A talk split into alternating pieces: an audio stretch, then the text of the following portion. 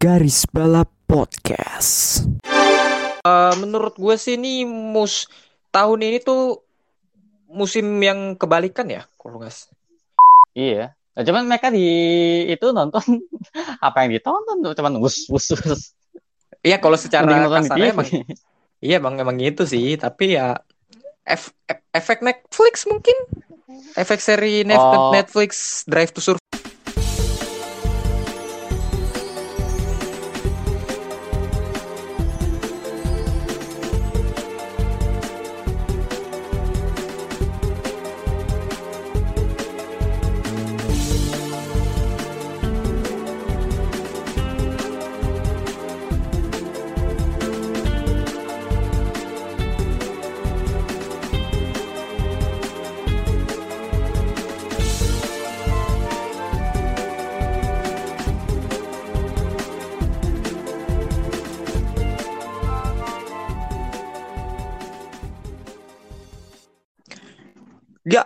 lagi di garis balap bersama double test driver andalan Anda. Go bagus. Gua ya go. Mantap, kita kembali lagi ngerekaman selama sebu setelah setelah satu bulan lebih kita vakum. Mantap. Satu bulan tuh ngapain ya? Ya ampun, ya ampun. Oke. Okay. uh, sat, sat, satu bulan kita biasa vakum aja ya. iya, makanya dan aduh maaf banget nih garis balap udah lama banget nggak rekaman. Terakhir kita rekaman itu yang kata review Mon Monza ya, Itali. Hmm, sepertinya sih, soalnya gue inget, seingat gue juga itu belum masuk masih bulan September kan ya? Ya September dan sekarang bulan Oktober ya satu bulan Oktober lebih. udah udah mau habis lagi ya Oktober sih. Iya makanya gitu kita satu bulan lebih vakum ya maaf maaf nih karena lagi-lagi kita punya kesibukan masing-masing yang dan juga apalagi kita tuh masih semester akhir jadi ya ya mohon dimaklumi sih. Tapi ya udah kita sekarang uh, kembali lagi reguler rekaman. Dan apa ya? Ya pokoknya kalian apa ya uh, apa ada yang didengar lah gitu loh. Ada hiburannya. Itu ada. gitu Ya kan hiburan kita sebenarnya. Iya, mas. ada hiburan juga apa ya menyampaikan sedikit informasi walaupun udah telat ya. Uh, sebenar kalau balapan misalnya balapan Rusia sama Turki udah telat sih, tapi uh, di pembahasan episode kali ini kita bahas GP Amerika dan ya Amerika ya belum telat-telat amat lah ya. Ya dan itu dan ini episode comeback kita selama setelah sebulan kita vakum gitu ya. Vakum aja. kita kayaknya ini kayak vakum ke berapa kita ya? Kedua dong. Kan waktu yang pertama kan eh yang pertama kagak yang pertama tuh apa lo masih ini Gus masih ya monolog gitu gua monolog cuy nggak enak juga lah kalau gua monolog lagi mager amat gua Ya berarti ya bisa di apa ya bisa dibilang sih baru apa vakum yang pertama ya. Soalnya kan eh yang pertama kali ini. Ya soalnya kan yang sebelumnya kan nggak bisa dibilang vakum juga. Soalnya kan lo kan masih record tuh. Kalau ini kan bener-bener hmm. apa sih ya udah kosong aja gitu kan. Iya. Ya kalau apa ya ya jujur sih kita berasa bersalah banget sih karena nggak rekaman juga. Tapi ya udah kita uh, di apa namanya semoga kalian maafkan kita lewat episode ini dan ya kita ini episode ter, apa comeback kita di podcast gitu. Oke. Okay. oke okay, uh, eh, apa lagi ya yang mau gue omongin ya? Gue udah uh, buat apa ya kayak ini kan kita baru comeback nih. Yes. di episode selanjutnya kita kayak apa ya kayak mungkin ya Q&A walaupun sedikit lah. Q&A ya? Gue, oh iya kita aja. Gue waktu itu rencana buat Q&A. Kita buat Q&A. Tapi itu spesial yang seribu follower di Twitter. Ini aja udah udah ham, udah seperempat dari seribu sepuluh ribu gitu loh. Nah ya udah, berarti diganti aja. Misalkan kan spesial bapak apa, misal seribu nih. Nah ini kan sekarang berapa nih? Apa? Sekarang berapa follower nih? Iya. Iya, gue misal misal dua ribu sekian gitu. Iya iya iya. Eh, by the way suara lu agak mendep. Suara lu Oh iya, sorry, sorry, sorry. Eh, eh, jadi ya apa ya? Ya udahlah ya itu eh, gua- kita pengen ngadain Q&A tapi belum kejadian lagi gitu. Jadi ya ya udahlah sekarang ke ini aja lah mau bagaimanapun meskipun apa ya meskipun bersedih hati karena kemarin ada yang kalah tapi ya aduh maksudnya ini apa namanya Norwich Norwich kan kalah 7-0 Oh iya, 7-0 ya. Gila sih tuh. Iya. Ah, Norwich itu. Iya Chelsea itu bagus maksudnya Norwich gitu Iya. Dan untuk Hmm. utus Nah, ya kita apa ya? Iya, pokoknya sih Terhibur. lah ya. Ya kita tujuh kosong tuh lumayan loh tujuh kosong iya iya iya iya. kecil Dan ya. dengan dan, dan dengan podcast ini semoga aja kalian terhibur untuk kalian para fans Norwich. Dan ya untuk ada admin yang fans fans Norwich juga jadi ya semoga aja kita semua terhibur ya. Ya udah kita langsung Ya. aja ke pemba eh, ke pembahasan selanjutnya. Seperti biasa kita apa sih namanya? ngebahas sedikit soal balapan apa balapan kemarin ya. Buk- di sebelum GP tapi US. ya tapi sebelum ke situ kita ini dulu apa eh, Oh, apa nyampaikan yes nyampaikan berita-berita dulu dah soal putar balapan kemarin. MotoGP. Ada belum nanti bentar. oke. Itu tar akan ada MotoGP tapi nanti kita taruh belakangan. Oke, Ak- oke. eh, pertama yang ada berita terbaru European Le Mans. Ya. In- European Le Mans resmi berakhir musim ini, Mak. Di balapan di Portimao kemarin yang memenangkan eh memenangkan balapan adalah dari tim United Autosport nomor 22 dengan pembalap Phil Hanson terus si Jo eh sorry eh, si siapa namanya? Phil Hanson Tom Gamble sama Jonathan Aberdeen. Akhirnya mereka meraih kemenangan juga setelah musim yang cukup sulit. Dan dengan kemenangan itu United Autosport mengunci eh, peringkat runner up di klasemen akhir. Setelah kemarin eh setelah setelah apa rivalnya WRT udah resmi jadi juara dunia. Bukan juara dunia juara ILMS soalnya kan ini Eropa Juara umum berarti ya. Iya, bisa dibilang begitu juara umum. Terus ada juga eh, dari W Series eh, Mbak Cemi Chadwick eh, Ah, Mbak- meraih meraih meraih meraih kem- apa meraih double kemenangan di kota kemarin.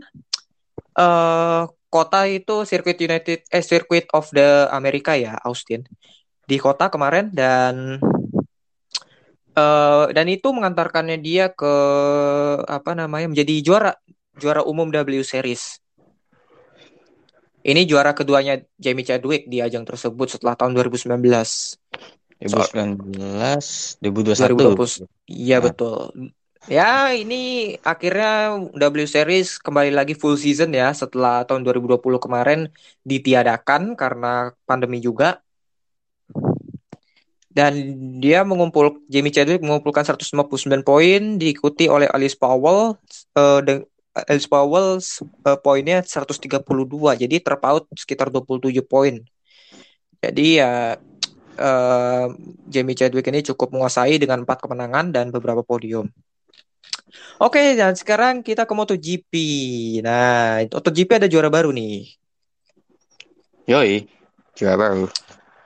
Em, kita nggak terlalu sering bahas MotoGP ya, tapi menurut lu deh, dengan dengan adanya juara MotoGP yang baru ini, apa ya?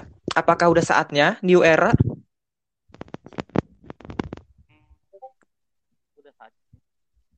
Suara lu agak mendep.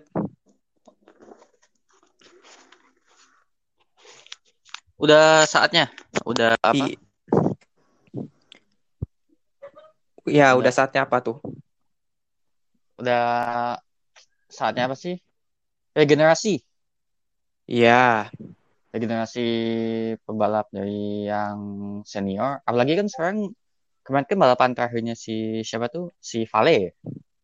eh nggak balapan terakhir juga, maksudnya balapan terakhir di rumah sendiri. Itu Iya mah. betul. Balapan, iya. Iya. balapan Nah, terakhir. balapan terakhirnya mah di Valencia nanti. Iya. Hmm, lanjut. Ya, nah dengan apa? Dengan adanya apa seperti kayak Vale yang tinggal selangkah lagi udah menduduki garis pensiun gitu. Nah, berarti s- perlu diadak apa ya? Ya, kita sih sebagai fans motorsport juga apa berharap ada regenerasi dari pebalap yang senior apa dilanjutkan ke yang junior gitu loh. Kayak Iya. siapa tuh yang kemarin barusan eh barusan yang podium ke apa juara ketiga tuh siapa tuh? Ban ah lupa gue. Bastian ini. Ah, Bastian ini ya, betul betul. Bastian Hmm. ini. Nah, itu prospeknya tuh lumayan sih kalau gue bilang. Iya, dan Ke depannya juga pasti bisa lah. ya Bastian ini tuh kalau nggak salah musim lalu ya, musim lalu tuh juara umumnya Moto2 gitu. Jadi Nah, apalagi juara ya, umum Moto2.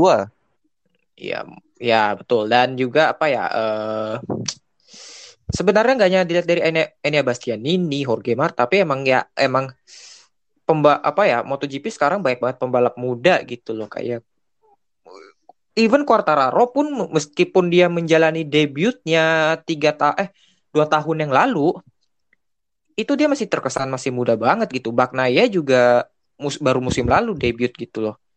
Nah, ya. Jadi eh bak musim lalu apa dua musim lalu lupa gue Bagnaia sih. Joan Mir juga jadi jadi ya gimana ya eh, Espargaro juga ya. Espargaro mah udah lama pak. Bukan, maksudnya kan belum Udah. belum yang kayak Rossi gitu kan. Mas masih Oh, dibilang iya. apa sih? Tengah-tengah, tapi Ya, tengah-tengah. tengah-tengah, tengah-tengah. Udah udah kepala tiga tapi jadi tapi nggak nggak apa ya eh, kayak Quartararo, Bagnaia, Mir, eh, Miller bahkan. Mil- Miller menurut gue sih lagi ada di usia matangnya gitu loh. Dan dan tujuh apa ya tu- tujuh enam tahun lalu itu Miller baru apa ya eh, menjalani debutnya di MotoGP dan di usianya sekarang dengan 26 tahun juga patut diperhitungkan gitu loh dengan Ducati. Terus ada eh, Brad Binder, eh, Oliveira, eh, terus si siapa nah Bastian ini, Jorge Martin. Jadi ya emang Alex Marquez. Jadi ya prospek MotoGP ke depan kelihatannya sih mu- mu- apa ya Bakal cerah. bakal apa ya? Bakal spektakuler gitu ya. Ibaratnya. Dan juga dan juga ini eh, musim ini juga juaranya juga apa bukan juara sih ya, pemenangnya tidak terduga gitu loh kayak Miguel Oliveira yang tahu-tahu bisa menang. Terus Iya, eh siapa namanya? Brad Binder yang bisa menang. Jadi ya ham- MotoGP tuh kurang lebih sama. Hampir sama lah kayak kayak F1 tahun ini gitu loh. Hampir tidak bisa ditebak. Juara apa ya pemenangnya ditebak siapa? ya. Beda Pemenangnya sama siapa, iya.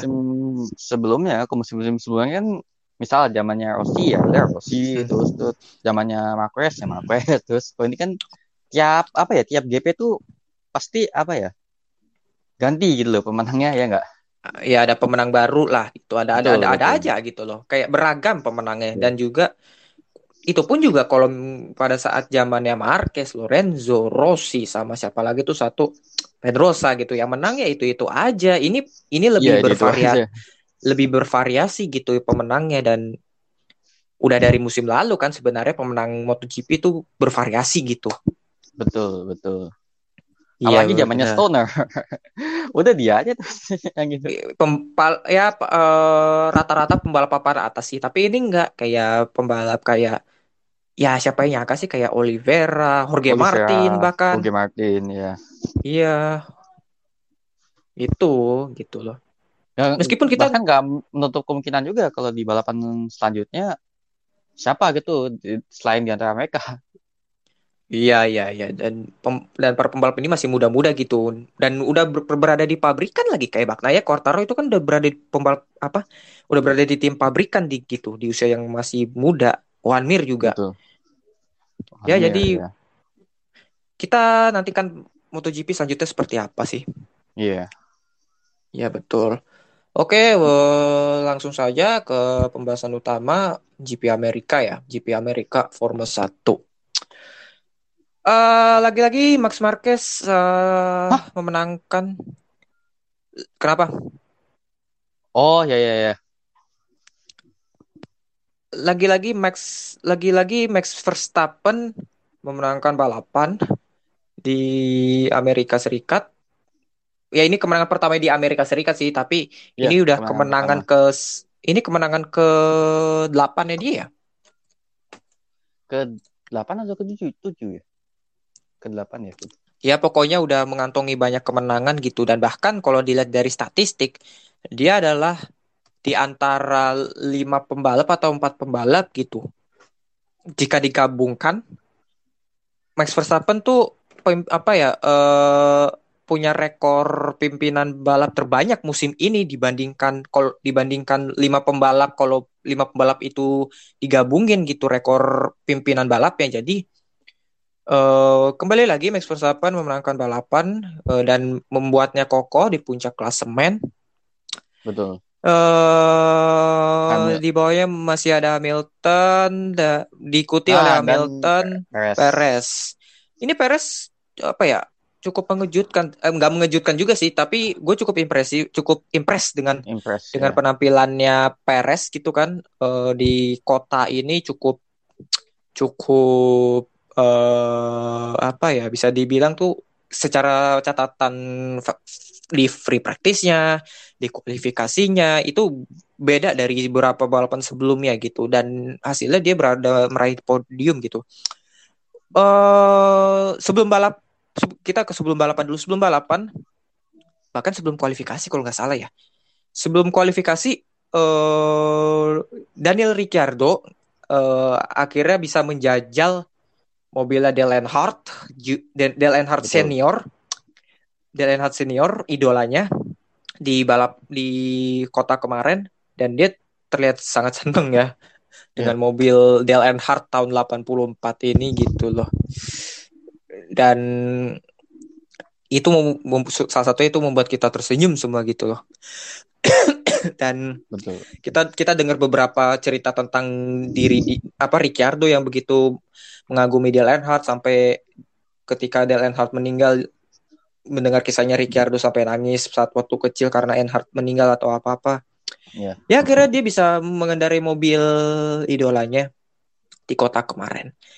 Eh oke Daji. sekarang gua ke lu deh. Eh menurut lu balapan kota kemarin ya? Eh gimana ya? Gua mempertanyakan ya.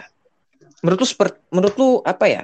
Kalau menurut Seru gue sih menurut gue sih seru ya kalau soal seru mah. Seru, seru, Tapi- seru.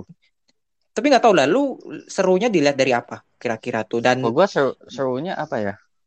dan pas- berjalannya balapan tuh seperti apa dan apa gitulah pokoknya. Nah, kalau gue sih serunya sih pas yang ini nih, pas yang start pertama itu apa ya pas Hamilton. Nah di start pertama aja antara Hamilton sama Verstappen udah kayak apa ya saling mengovertake gitu loh Hamilton. Pepet-pepetan. Iya pepet-pepetan dan juga di sini ada beberapa ada beberapa kali terjadi overtake gitu loh kayak ya kayak Alonso sama Giovinazzi sih kalau yang gue lihat ya itu sebenarnya Alonso sama Giovinazzi emang apa sih pepet-pepetan gitu loh di lap keberapa gue juga lihat buset nih kayak gak ada yang mau ngalah gitu loh Iya nggak ada yang mau ngalah gitu loh. Sampai Alonso tuh ngovertake sampai di run off area ya. Sampai betul dikas- betul disuruh kas- disuruh kasih balik posisinya ke Giovinazzi. betul Gitu. betul iya benar kan. Terus apa lagi?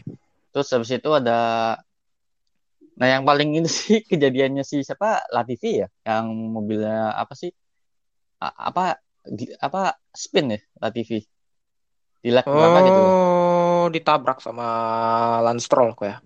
ditabrak Iya ya nggak sih? Iya bukan, iya bukan sih bukan yang di lap pertama enggak ya? Ah, pokoknya lap-lap awal tapi gue lupa tuh lap lap Oh, lap pertama atau pokoknya awal aja gue ya salah ya, pertama. yang ditabrak sama Lance Stroll bener deh kayaknya deh jadi apa Hmm, sampai spin gitu apa hmm. ya spin lah pokoknya nah terus habis itu Hmm. sama itu sih Raikkonen Raikkonen Iya. apa spin juga tapi keluar jalur gitu Ya Gak bisa. tahu gak ngerti It- gak ngerti gue ya, ya Net, itu itu bisa gue jelaskan sih. Eh terus apa lagi? ya paling itu sih apa yang overtake apa beberapa kali terjadi overtake terus juga si siapa Vettel terus habis itu pokoknya apa, apa ya di urutan-urutan bawah itu kalau gua amatin ya banyak banget tuh apa bukan banyak banget maksudnya ya lumayan banyak sih overtake ter- apa terjadi saling antar pebalap saling overtake gitu loh. Mhm. saling apa nah, bu, ma- Iya, betul. bahkan apa malah yang di pikat-pikat atas kayak Hamilton Verstappen nah yang Hamilton Verstappen itu sih kalau gue lihat di oke dia mau overtake tuh nah, tapi pada lap ke berapa ya pokoknya tengah-tengah sempat Hamilton memimpin ya memimpin Iya. sampai lap berapa habis itu baru Verstappen tuh Hmm. nah Iya, Terus benar. apa sih Perez ini kayak apa ya? Kayak nggak bisa gak berkutik. Ya udahlah satu sama Ya. dua ya Renault aja gitu. Kalau itu mah kalau ya kalau itu mah Perez emang tim ordernya dari RB Ya udahlah, dikasih apa, dua kasih- kasih Verstappen jalan kan sempat tuh Perez. Iya iya iya. Eh ya itu mah udah ke- bukan hal baru bukan hal baru lagi sih. Udah sering itu mah. Emang Perez ini diplot role-nya sebagai tim player aja. Tim player ya. iya gitu loh. Tim player. ya di- dia dia Tapi dia terima apa sih. ya kayak ya kayak jadi semacamnya kayak jadi bukan tumbal kayak jadi apa ya misalnya kayak tumbal jadi- dong. Ya kayak jadi pelengkap lah bahan pelengkap nggak pelengkap Apa, juga sih Oke, Red Bull apa yang itu udah ada Verstappen. Nah, Perez mungkin udah di dua atau ketiga. Jadi Red Bull sama-sama naik apa pebalapnya sama-sama podium gitu. ya Ya, bagus sih bagus sih kalau podium Bagus lah. hmm. memperkokoh pun memperkokoh di eh enggak juga sih Red Bull peringkat dua konstruktor Iya, konstruk konstruktornya malah peringkat dua ya. Iya, tapi ya ya itu lagi-lagi Perez itu kan yang dimintai oleh Perez dari Red Bull ke Perez adalah konsistensinya gitu dan konsistensinya di mana? Entah itu di balapan, entah itu di kualifikasi, terutama kualifikasi karena dia kualifikasi suka suka ngedrop gitu. Tapi pada saat balapan kayak orang kesetanan gitu, salip, salip, salip, salip, naik gitu Iya, kan. betul, betul, betul banget. Jadi eh menurut gua ya nggak bisa dinilai juga sih apakah berkembang apa enggak ya nih Perez. Tapi menurut gua sih dilihat dari di kota ya di mana namanya di free practice sama kualifikasi catatan waktunya cukup membaik gitu loh. Ya bisa mendekati lah gitu loh. Cukup ya apa ya kayak ada perkembangan gitu sih apa? Ya kemajuan dengan itu ya dengan itu malah membuat apa ya Max Verstappen apa ya rencana Red Bull untuk apa untuk Max Verstappen memenangi balapan ya bisa berjalan mulus gitu loh kalau Sergio Perez bisa bisa memperbaiki catatan waktu kualifikasinya karena baru pengaruh juga nanti pada saat balapan lu start di mana dan Red Bull bisa tanpa perlu repot berpikir otak untuk menjalankan strategi gitu. Ya, Yang gue lihat ya. gampangnya apa ya kayak eh, ya, ya saling melengkapi lah dulu ya. Iya benar. Mungkin itu aja atau ada lain? Mungkin itu aja sih. Kalau dari lu ya. Dulu ya. Oke, kalau dari gua sih eh menurut gue sih ini mus tahun ini tuh musim yang kebalikan ya, kalau nggak bisa gue bilang. Karena begini, itu? musim kebalikan dalam tanda kutip gini. Kita tuh selalu apa ya? Kita tuh pada pada musim ini tuh selalu disuguhkan oleh balapan yang menarik di sirkuit yang membosankan. Contoh, Hmm. Paul Ricard. Iya. Eh, di lap-lap terakhir dan juga berjalannya balapan cukup cukup intens sih. Di Catalunya adu strategi antara antar apa Mercedes sama Red Bull. Terus Hungaria. What do you expect from Hungaria gitu loh. Track Iya. yang susah banget di susah banget untuk overtake tapi tahu-tahu bisa bisa side by side hampir sepanjang balapan gitu kan. Terus eh apalagi ya? Eh, Rusia kemarin, Sochi. Sochi kemarin apa namanya yang kita sudah sangat pesimis yang sudah sangat pesimis apa namanya eh ah ini akan menjadi balapan bosen taunya malah berjalan seru gitu loh bahkan sebelum hujan pun sebelum hujan turun pun itu udah berjalan seru gitu loh. Iya, Terus soalnya ja- apa Rusia nggak bisa biasanya ya. iya nggak biasa biasanya gitu. Jadi menurut gua eh tapi justru justru yang sirkuit yang kita sangat excited berjalan apa yang biasanya berjalan seru tapi malah menjadi monoton gitu. Malah jadi nggak begitu terkesan. Iya. salah satunya adalah Belgia.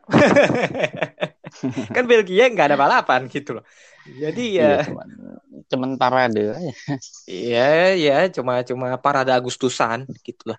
Jadi Iya, ya iya. menurut jadi menurut gua ini musim yang musim kebalikan sih untuk F1 ya. Dan sekarang balapan di Austin gitu, Austin Texas gitu, yang kita kayak apa namanya udah sangat pesimis balapan akan berjalan membosankan, udah berada di jam tidur yang berada di jam yang jam yang tidak bersahabat gitu, udah orang-orang pada ah, tidur, ini kita nonton F1 Kayak Kalau misalnya- kerjaan ya. Iya, kalau ya untungnya balapan kema- tadi balapan kemarin seru gitu loh, cukup berjalan seru gitu. Kalau enggak mah- ya mending tidur aja gitu kan gitu loh nih, daripada Iya. buang waktu gitu loh. Jadi menurut gua sih balapan kemarin ya untuk musim ini juga musim kebalikan menurut gua dan di kota kemarin ya itulah cukup berjalan seru gitu kan. Meskipun pemenangnya lagi-lagi itu itu lagi itu lagi tapi ya Enggak, enggak. justru Kalau ini itu lagi oke satu kedua ya. Tapi kalau ketiganya kan baru ini. Ya enggak? Ya, yang maksud gue yang menangnya itu lagi, maksudnya Max Verstappen gitu. Iya. Heeh. Yang membuat Max Verstappen memperkokoh di puncak klasemen dan ini tersisa lima balapan lagi ya. Betul. Jadi Lima- ya gitulah. lima balapan- mus- itu apa ya? Meksiko ya? Habis Meksiko, Eh, Brazil. Brazil, Qatar, Saudi Arabia sama Abu Dhabi. Abu Dhabi. Ya, dan ya itulah apa balapan kemarin berjalan seru gitu kan. Dan unpredictable, balapan kemarin berjalan seru dan gini, em, soal tadi Raikkonen itu yang sempat spin. Ya. Gua gua lu- gua exactly lupa dia spin di tikungan berapa waktu itu. Tapi emang eh kota apa sirkuit Austin ini sebelum berjalannya Grand Prix, sebelum F- free practice saja. Semua dikhawatirkan dengan efek bumpy dari sirkuit sirkuit Austin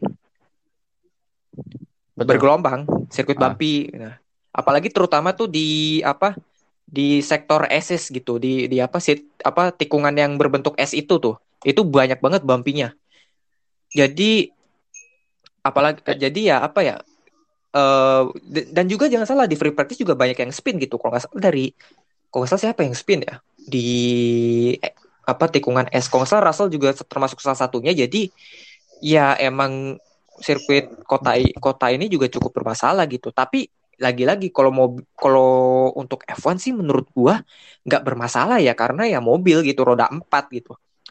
Sementara kalau Iya. misalnya MotoGP di Austin ya wajar aja pembalap pa- pada apa namanya pada mengeluhkan soal soal mengeluh mengeluhkan soal sirkuit bumpy ini karena ya motor motor kan emang diuji keseimbangannya gitu kan dan cuma beroda dua sementara di F1 lu nggak perlu menyeimbangkan apa-apa lagi gitu loh lu udah udah ada empat roda gitu lu cuma tinggal mengendalikan Ya, mobil tinggal dengan benar. aja. tinggal, tinggal duduk ngegas ya udah lu apa lu eh, membelokkan mobil mengendalikan mobil gitu jadi nggak mengen- mengendalikan secara ekstra gitu nggak perlu menyeimbangkan segala macam jadi ya eh gua rasa itu tidak khawatir lah untuk para pembalap dengan sektor bumpy uh, dan segala macam aspal gini ya, bumpy makanya gini ya. Apa? Makanya gini ya, gue pernah baca apa sih? Udah lama sih, mungkin zaman gue SMA atau SMP. ya. Itu ada Iya. kayak apa sih statement statement ada yang bilang nih di entah itu Hmm. di gue bacanya itu waktu itu sih di we- website apa gitu. Ada yang komen gini. eh jelas aja apa driver mot apa MotoGP lebih hebat dari F1 soalnya kan dia roda dua roda dua butuh keseimbangan butuh apa ya akurasi yang tepat. Kalau mau F1 kan roda empat tinggal duduk. Tinggal duduk sama pegang steering Kasarnya ya. kecelakaan iya gitu. Kasarnya gitu ya tapi ya tidak bisa Iya, apple to iya. apple juga sih. Karena roda 4 sama roda 2 gitu nggak adil juga sih. Tapi ya begitulah. Para pembalap juga kayaknya fine fine aja dengan aspal bumpy-nya kota gitu loh. Nggak apa maksud gua maksud gua apa ya?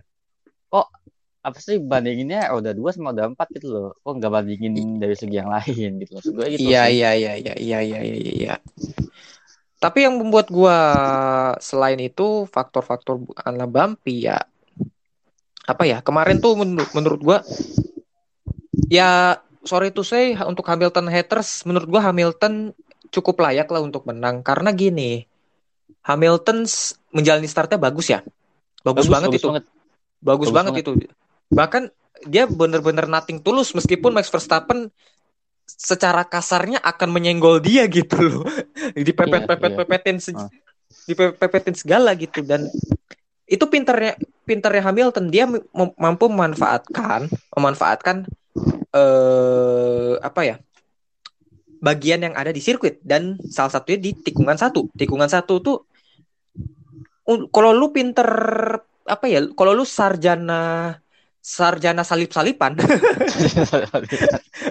kalau kalau lu ya kasarnya kalau lu pinter dalam hal menyalip lu pasti akan melihat bahwa di sirkuit kota itu di tikungan pertama ruang untuk overtake-nya cukup terbuka dan itu berhasil dimanfaatkan oleh Hamilton kan? Hamilton ya.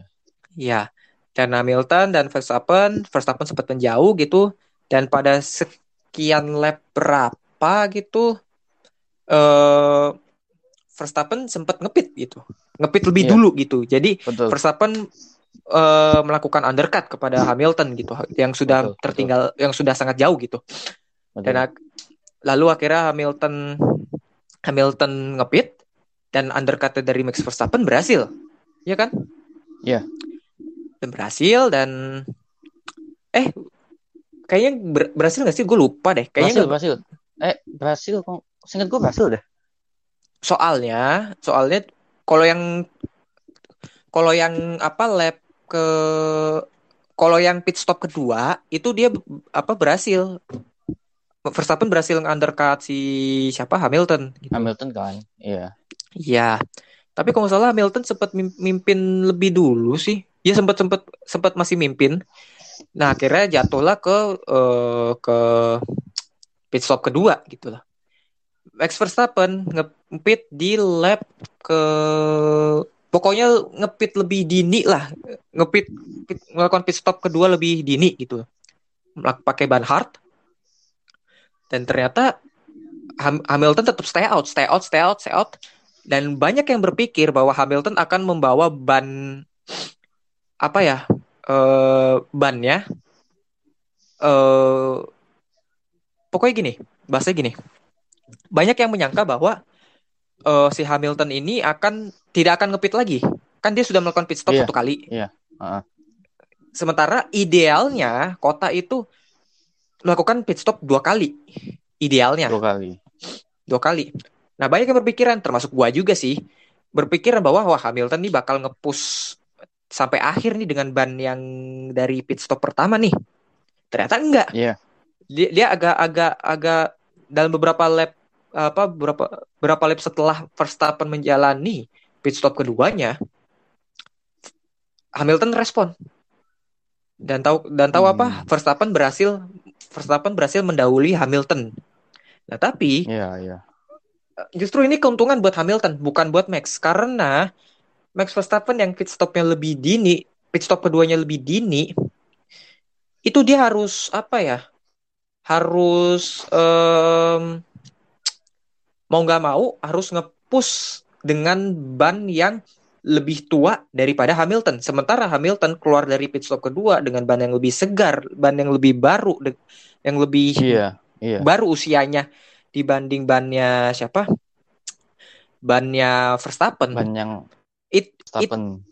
iya, it- itu dia bisa ngepush gitu dalam beberapa lap ke depan gitu. Bahkan kalau nggak salah tim radionya si Hamilton memprediksi Hamilton akan mendekat ke Verstappen dalam tiga lap terakhir, tiga lap terakhir balapan. Jadi ya menurut gua Hamilton cukup cukup layak untuk menang dan tapi Verstappen juga cukup layak sih karena di lap-lap terakhir tuh gua harus kasih kredit juga ke Verstappen karena dia mampu mempertahankan posisi satu dengan baik dan tidak melakukan kesalahan sedikit pun. Kalau misalnya Verstappen melakukan kesalahan sedikit aja, kelar menurut gua. Hamilton bisa pimpin Iya. menurut Ah. gua ya. Nah, untungnya sih eh untungnya ya, untungnya eh un- untungnya sih si Hamilton tapi sebenarnya tapi sebenarnya yang dikatakan oleh tim radionya si siapa Hamilton itu bener loh. Dalam tiga lap terakhir dia akan mendekat ke Verstappen dan bener aja. Bahkan nggak sampai tiga lap terakhir, kalau nggak salah sampai lap ke 8 lap sebelum finish itu udah udah deket, udah deket-deketan gitu loh. Udah jaraknya hampir satu Iya. atau dua detik gitu loh. Jadi ya sebenarnya secara strategi sih Mercedes berhasil, cuma ya lagi-lagi eksekusi di lapangannya Hamilton ju- jujur ya Hamilton ini lagi lagi apa sih di lap-lap terakhir karena ya karena ya itu dia tuh dia tuh apa namanya si Max Verstappen ini cukup kebantu dengan dirty air yang ia hasilkan dari mobilnya yang membuat Hamilton kesusahan untuk mendekat ke dia gitu loh. Gitu.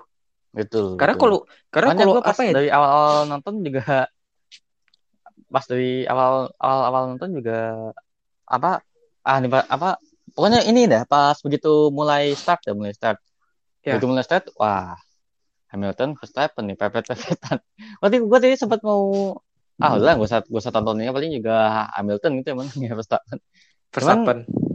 Kok ah, makin ke sini kok makin ini ya udah gue tonton aja gitu Iya Tontonnya pas itu Iya ya. apa strateginya itu pas yang di pit itu main pada Iya. main pit pitan soalnya Iya, itu itu benar-benar krusial sih. Iya. Dan lagi-lagi menurut gua Hamilton kalau dibanding Verstappen dua-duanya layak buat juara, tapi eh buat juara, buat menang. Tapi eh, apa ya? Menurut gua soal strategi, soal brilian ber, ber- mengendara berkendaranya Hamilton, menurut gua Hamilton lebih layak itu. Cu- Dia cuma apes aja di lap-lap akhir karena dia terkena dirty air dari mobilnya Max Verstappen. Karena itu bisa bisa berefek kalau kena dirty air tuh bisa berefek ke mana ke apa aja gitu kak. Bisa mobilnya tahu-tahu apa namanya menimbulkan efek getaran atau apa ya macam-macam sih.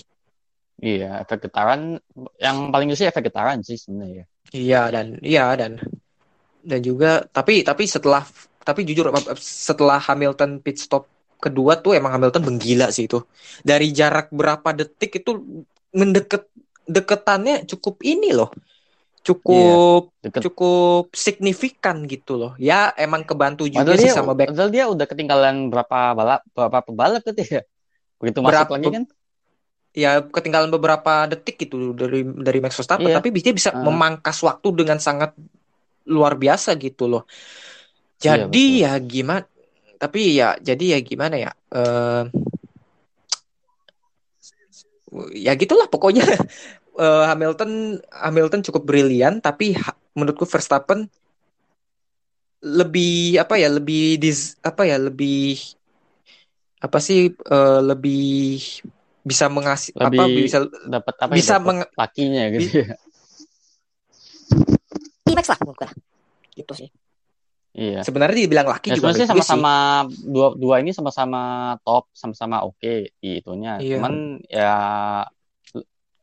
Dewi Fortuna lebih berpihak ke Max gitu loh. Iya, iya. Kalau kalau nggak karena di dirty area Max itu udah kelar itu Lewis Hmm. Hamilton. Eh apa Lewis Hamilton bisa Nah. bisa nyalip itu. Betul. W- Waktu udah deket-deketan di bawah satu detik tuh udah udah udah wah ini kayaknya bisa nih Lewis Hamilton nih buat nyalip Max Verstappen di lap akhir. Meskipun kayaknya akan ada potensi akan ada selalu potensi mereka akan tubrukan lagi ya. Tapi untungnya itu nggak Iya. terjadi dan Iya. untungnya itu nggak terjadi dan terselamat dan hal itu terselamatkan oleh dirty air Max Verstappen. Jadi ya, Gitu. iya. Berarti sempat Tapi- gue saya sempat mikir gini nih, Gus, sempat mikir nih Hamilton Verstappen dari awal lap udah salip-salipan gini. Terus habis itu kan di belakangnya kan ada Perez tuh. Nah kalau pas di lap akhir nih, apesnya nih mereka berdua entah itu spin atau entah itu tubukan, Perez dong yang maju ya enggak? Iya lah kan Perez yang seakan-akan menang. apa ya kayak apa ya ironis gitu. Ironis. apa Kayak meskipun kayaknya kita udah udah bisa memprediksi itu kayaknya akan ter- segera terjadi lagi ya. Karena iya. Max Verstappen sama Hamilton ini cukup cukup panas sih, cukup lumayan sih. Nanti Panas. yang yang men- yang menang Perez, kedua Leclerc, ketiga Ricciardo. kayaknya itu kan sangat Iya, sangat iya. sangat ini sekali gitu loh. Tapi ya Iya. Max Verstappen I- menang. Ibarat apa sih? ya Pak, tapi sih mereka apa eh, mereka berdua rebutan makanan gitu tapi yang dapet malah Perez Iya, here comes Checo Perez. Iya. iya Tahu-tahu mantap Perez dateng dong. Gitu, gitu ya. Jadi ya, dengan balapan ini eh Verstappen makin kokoh di pucuk dengan 12 poin. Tapi ada fakta mencengangkan nih soal GP Amerika kemarin. Ternyata ya kalau di total-total dari jumlah penonton, jumlah penonton di kota Ya. dari tiga dari Ah. apa tiga hari dari Jumat, Sabtu, Minggu, Ya. Itu di total jumlah penonton tuh terbanyak sebanyak 400 ribu penonton. empat ratus ribu oh soalnya udah ada kelenggangan di sana ya Ya, i- udah sebenarnya udah, kasus udah longgar gitu ya sebenarnya kasus Amerika sih ya begitulah. Nggak, tapi kalau dibanding dibanding Singapura Amerika sih untuk termasuk turun soalnya kan saya yang lagi naik kan Singapura tuh Hmm, ya, ya, ya. Dan rekor 400 ribu penonton ini mengalahkan rekor sebelumnya di GP Inggris tahun 2019. Saat itu sekitar 360 ribu penonton. Luar biasa ya. 360 eh, Amerika 400 ya 400 ribu Hmm. Well, sebenarnya mereka menonton worth it juga sih karena balapan berlangsung seru juga sih. Iya. Nah, cuman mereka di itu nonton apa yang ditonton tuh cuman wus wus wus Iya, kalau secara kasarnya emang iya emang emang gitu sih, tapi ya ef- ef- efek Netflix mungkin. Efek seri Net- Oh. Netflix Drive to Survive. Oh iya sih bisa jadi sih. Bisa jadi sih kan. Ya itu. Jadi ya kenapa? oh enggak, enggak. Apa lanjut ya kenapa Ya itu karena efek eh, pengaruh dari F1 di take over sama Liberty Media dan eh dan dengan adanya Netflix Drive to Survive yang membuat apa sih namanya F1 tuh banyak fansnya lagi gitu. Nggak hanya di Amerika, di Indonesia juga gitu kan. banyak banyak dan Iya. juga banyak apa sih banyak kayak podcast podcast yang bahas tentang ya termasuk nyinggung termasuk nyinggung Evan juga sih kayak Iya. apa sih kita nih selesai ya Soalnya kan Iya. kita kan juga dari SMP SMA juga menekuni kan dunia otomotif gitu Hmm, salah satunya F1 iya gitu. Jadi ya gitulah. Tapi dan juga ada fakta unik menarik lainnya. Sergio Perez dalam 56 lap sepanjang balapan di GP Amerika kemarin dia tidak minum loh. tidak minum ya Karena ada gangguan di saluran ini, saluran apa namanya? oh Saluran untuk- ya untuk uangnya Iya, iya, iya, iya, bener. Emang sih Dan kalau, apalagi kalau dan- lagi gitu lagi gangguan saluran apa sih Sal- saluran kemih ya? Itu emang Bukan, bukan saluran kemih. Kok Eh, kemih sih? sal- I- iya saluran yang buat ini kan buat apa sih? Ya buat apa sih? Buat kencing lah. Bukan, bukan. Maksudnya dia Hah? tuh, aduh, bukan. Maksudnya dia itu nggak bisa minum. Dia tuh Ah. 56 lap tanpa minum karena ada gangguan gitu, gangguan di apa saluran buat minumnya kayaknya. Oh iya iya buat apa sih? Jadi Kok jadi apa saluran sih? kemih sih? Gue nangkepnya oh oh nggak boleh minum. Soalnya kan, eh, kan Buk- soalnya emang kalau misalnya itu emang nggak boleh banyak minum. Kalau emang Iya, kalau gitu itu. ngapain dia balapan kalau begitu? Maksud gue, Saluran- saluran buat minum. iya, apalagi waktu itu di kota, di kota tuh kemarin eh, cuacanya cukup panas dan menuntut fisik yang luar biasa gitu. Eh, Bapak derajat ya berarti itu ya? Eh kemarin ya? Lupa gua. Iya di Soalnya- sistem Soalnya sistem teman gue air. yang lagi di sana aja, teman gue yang lagi di sana aja bilang kalau emang panas, beneran. Hmm. Iya dia mengalami masalah dengan sistem air minumnya. Maksudnya itu Ah, ah. sistem saluran air minumnya di di mobil dia nggak bisa minum gitu. 56 lap. Dan apalagi sebelum sebelum GP Austin dia dikabarkan ternyata tidak terlalu fit. Tidak terlalu 100% fit karena ia mengalami diare. Jadi ini pekan yang di, sangat tidak mudah untuk Sergio Perez tapi menurut gue tapi menurut gue dia kelihatan tidak seperti kesusahan sih sepanjang weekend ini. Eh weekend kemarin. Kalau yang gue lihat ya. Ya seperti apa sih enjoy gitu ya. Iya, Ya, kayak kayak kayak gak, kayak gak ada masalah sih. Hmm, betul. Dan balapan diselesaikan dengan Max Verstappen, Lewis Hamilton dan Sergio Perez. Sergio Perez. Keempat ada Charles Leclerc yang good race for him. Dan lalu kelima ada Daniel Ricciardo. Menurut gue Daniel Ricciardo ini mesti apa namanya mesti diadakan ujian kewarganegaraan. Karena gini, dia dia warga negara Australia, tapi dia berpenampilan seperti warga Amerika Serikat. Soalnya dia Gi- Gimana tuh maksudnya tuh Australia tapi seperti Amerika. dia tuh apa ya dia tuh bisa bisa logat logat apa logat Texas terus juga di Amerika dan juga em, pada saat dia menggunakan topi cowboy dia tuh kayak orang Texas gitu loh dan ketika dia apa dan juga ketika dia pakai baju basket jadi perlu dites lagi sih keluarga negaranya dia nih. Kan jangan-jangan dia Australia bukan sama Australia. Ya 11 12 kan. ya enggak juga dong. Beda dong. Dari Australia dari sama Amerika. dari logatnya dari apa beda gitu. Tapi ini enggak Ricciardo tuh kayak bisa mengadaptasikan diri dia tuh menjadi warga negara Amerika Serikat. Menurut gue ya. Tapi ya gue trace for him P5 lalu ada Valtteri Bottas yang di kualifikasi kemarin dia harus menjalani penalti karena harus mengganti komponen mesinnya. Komponennya. eh start dari paling belakang dan bisa finish nggak paling belakang juga sih. Start dari gue lupa posisi exactly berapa gitu. Pokoknya dia kena penal 5 turun posisi 5 grid bisa recover di posisi 6 lalu ada Carlos Sainz double point for Ferrari peringkat 7 Lando Norris peringkat Sainz. 8 dan peringkat 9 ada Yuki Tsunoda gue cukup terkesan dengan Yuki Tsunoda beberapa balapan Ya, ini Yuki karena Tsunoda, di oke. karena di dua balapan terakhir tuh di lap-lap awal tuh dia udah menahan dua pembalap Mercedes.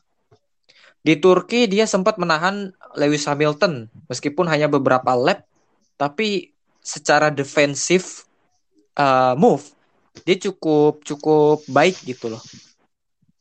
Iya, Dan cukup. dan nggak nggak nggak nggak kelihatan bahwa dia tuh seorang rookie gitu. Meskipun kita nggak apa ya eh meskipun ya pada akhirnya disalib tapi ya dia cukup bisa menjalankannya dengan baik dengan menahan Lewis Hamilton dengan dengan cukup wak- dengan waktu yang ya bisa dibilang cukup membuang waktunya Hamilton sih.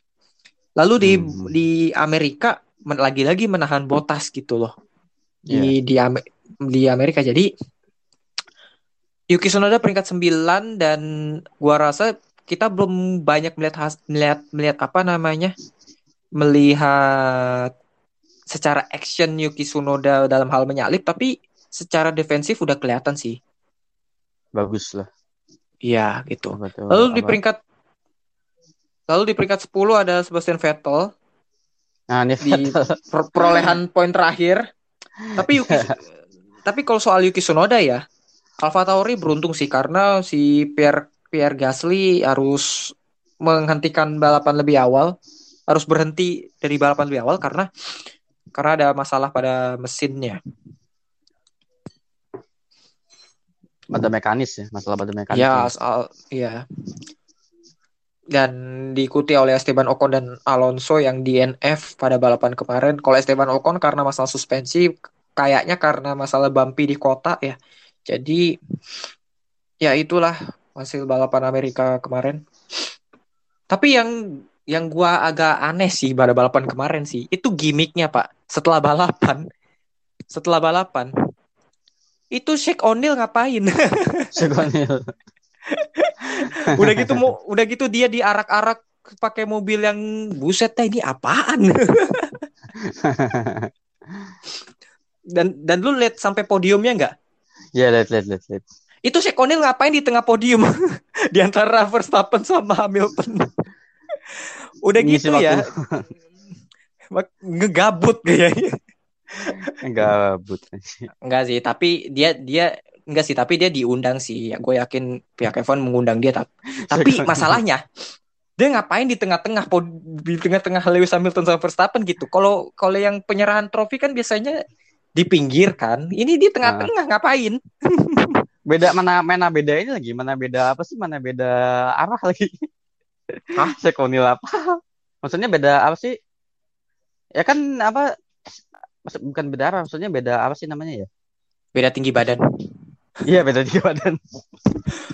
Verstappen emang gak usah, gak gak usah naik podium juga ny- nyampe tuh tinggi deh. dengan tingginya Shake O'Neal, gua rasa Verstappen dengan Verstappen sama Hamilton menaiki podium ya sia-sia aja.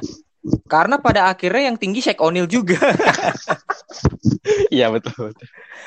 Kayaknya tuh podium jadi rubbish menurut gua jadi sia-sia gitu. Jadi tapi tinggi, tinggi tuh orang sumpah. Sumpah Tinggi. O'Neal tinggi banget. Tinggi gede lagi. Gua kirain pendek. Pa- apa di itu di layar kaca kelihatannya emang pendek-pendek aja begitu begitu pas gue liat begitu di podium lah. Berarti itu apa ya menyia-nyiakan apa jasa pembuat podium gitu namanya. Iya iya iya. Podium jadi teras podium jadi nangis ngelihatnya sih. Podium Nih, jadi gua- nggak ada gunanya gitu. Ini gua gunanya apa? Gua udah berusaha buat apa Verstappen naikin naikin gua, Hamilton naikin gua tetap aja yang tinggi Shake O'Neal. dan dan itulah pokoknya tapi di balapan kemarin ya cukup berkesan cukup cukup inilah cukup berwarna lah. Meskipun ada gimmick-gimmick gitu yang gua rasa nggak perlu juga apalagi aduh Shake O'Neal ngapain dibawa arak-arak pakai mobil yang gede kayak begini kayak Mad Max anjir anjir. Ada tanduknya lagi ya itu sih dari gua sih Sekonil. Tapi kira Gitu ik- apa itu mobil Evan nyampe kagak ya itu ya kakinya ya? Eh bukan nyampe, maksudnya muat ya. Itu kepala pentok tuh. bukan hanya masalah nyampe kalau lu suruh dimasukin ke F1 ya dia masuk kagak Masuk mobil. iya badannya se- segede gaban gitu kok Kagak begitu pas mau itu apa kepalanya kepentok tuh. Mm, Pas makanya gitu. Jadi- makanya itu loh Ja- jadi ya menurut gua ya gimana ya ya congrats buat Shaq O'Neal P1 Iwan. soalnya dia berada di antara Verstappen sama Hamilton tapi jadi jadi ya Sama sama Hamilton ya. tapi tapi menurut lu kemarin balapan kemarin seru ya Seru, seru. Apa ya Seru di banget luar itu sih di luar apa sih unpredictable sih kalau gue bilang sih. Soalnya apa? Ya bayangin aja gue tadi yang nggak mau nonton gitu jadi pas makin ke sini panik ini sayang di titik jadi gue tonton. secara secara jalannya balapan ya Iya. Secara ber- betul. berjalan balapan ya, sih, unpredictable. Balapan. Cuman Oke. kalau yang pas kualif gue emang pas itu ya nonton, pas start nonton, cuman pas gitu lap berapa sampai finish gak nonton gue. Hmm, hmm. ya ya ya ya Tidur. tapi kampret sih kemarin tuh aduh ke- kemarin tuh di GP Amerika gue lagi di tengah pertengahan stream tahu tuh buffernya lama banget karena kenapa wifi gue putus wifi gue putus Tapi jadi ya kan katanya mau diambil alih sama siapa dia? Siaran channel F1 ini. Kan katanya mau diambil apa? oh udah udah diambil sama video Oh, udah ya? sama MTech Udah ya? Udah. udah, ya? kemarin Udah kan itu kan gue bilang di sejak Turki kemarin Iya, iya, iya. Sejak tapi iya tapi kemarin Cuman tuh di, di gue sih cepet-cepet aja sih. Gak ada Oh. apa? Gak ada trouble apa-apa. Iya kalau gue kemarin ada trouble wifi gue kabelnya putus di pertengahan bangke lah. Gue harus pakai hotspot hotspot eh data gue gitu. Sekitar lab 20-an sekian lah itu putus tuh. Dan lu tahu gak ngabisin berapa? Berapa 800 800 buset. lumayan hampir segiga gitu. Jadi ya ya udahlah. Tapi sekarang udah udah Ya, yang penting lagi. bisa ini lah ya, bisa bisa nonton lah ya. Yang penting. Tapi untuk Meksiko besok gue pakai wifi sih, gitu sih. Semoga ya. Oke, mungkin ini itu aja ya mungkin dari kita ya. Iya. Iya. Ini dengan dengan dua podium apa Red Bull ini menjadikan apa ini apa ya? Eh, Red Bull eh, memperoleh sebuah milestone yaitu 200 podium Red Bull di Formula 1 dengan podium Verstappen dan Perez. Dan ya kita lihat perjalanannya seperti apa apakah Red Bull bisa men- men- me- apa meneruskan tren positif ini dengan kedua pembalapnya. Oke, mungkin itu udah cukup cukup dari lo. Udah cukup sih itu dulu aja. Ya, mau ya bagi kalian ya terima kasih lah telah mendengarkan garis balap sampai sejauh ini. Ya mohon maaf dah, udah se- sampai sebulan ini nggak nggak rekaman gitulah. Tapi kita bisa pastikan bahwa kita akan kembali reguler rekaman. Itu sih. Reguler ya. Iya, Kembali Oh. apa sih? Kembali konsisten lah. insya Allah. Ya Insya mungkin Allah. itu aja lah dari dia dengan restu dari Allah Subhanahu Wa Taala bisa lah. Oke, mungkin itu aja lah dari Amin. gua. Gua bagus. Gua ya, bro. Dan sampai jumpa di episode garis balap berikutnya. Salam motorsport Indonesia. Yo, salam motorsport. Thank you.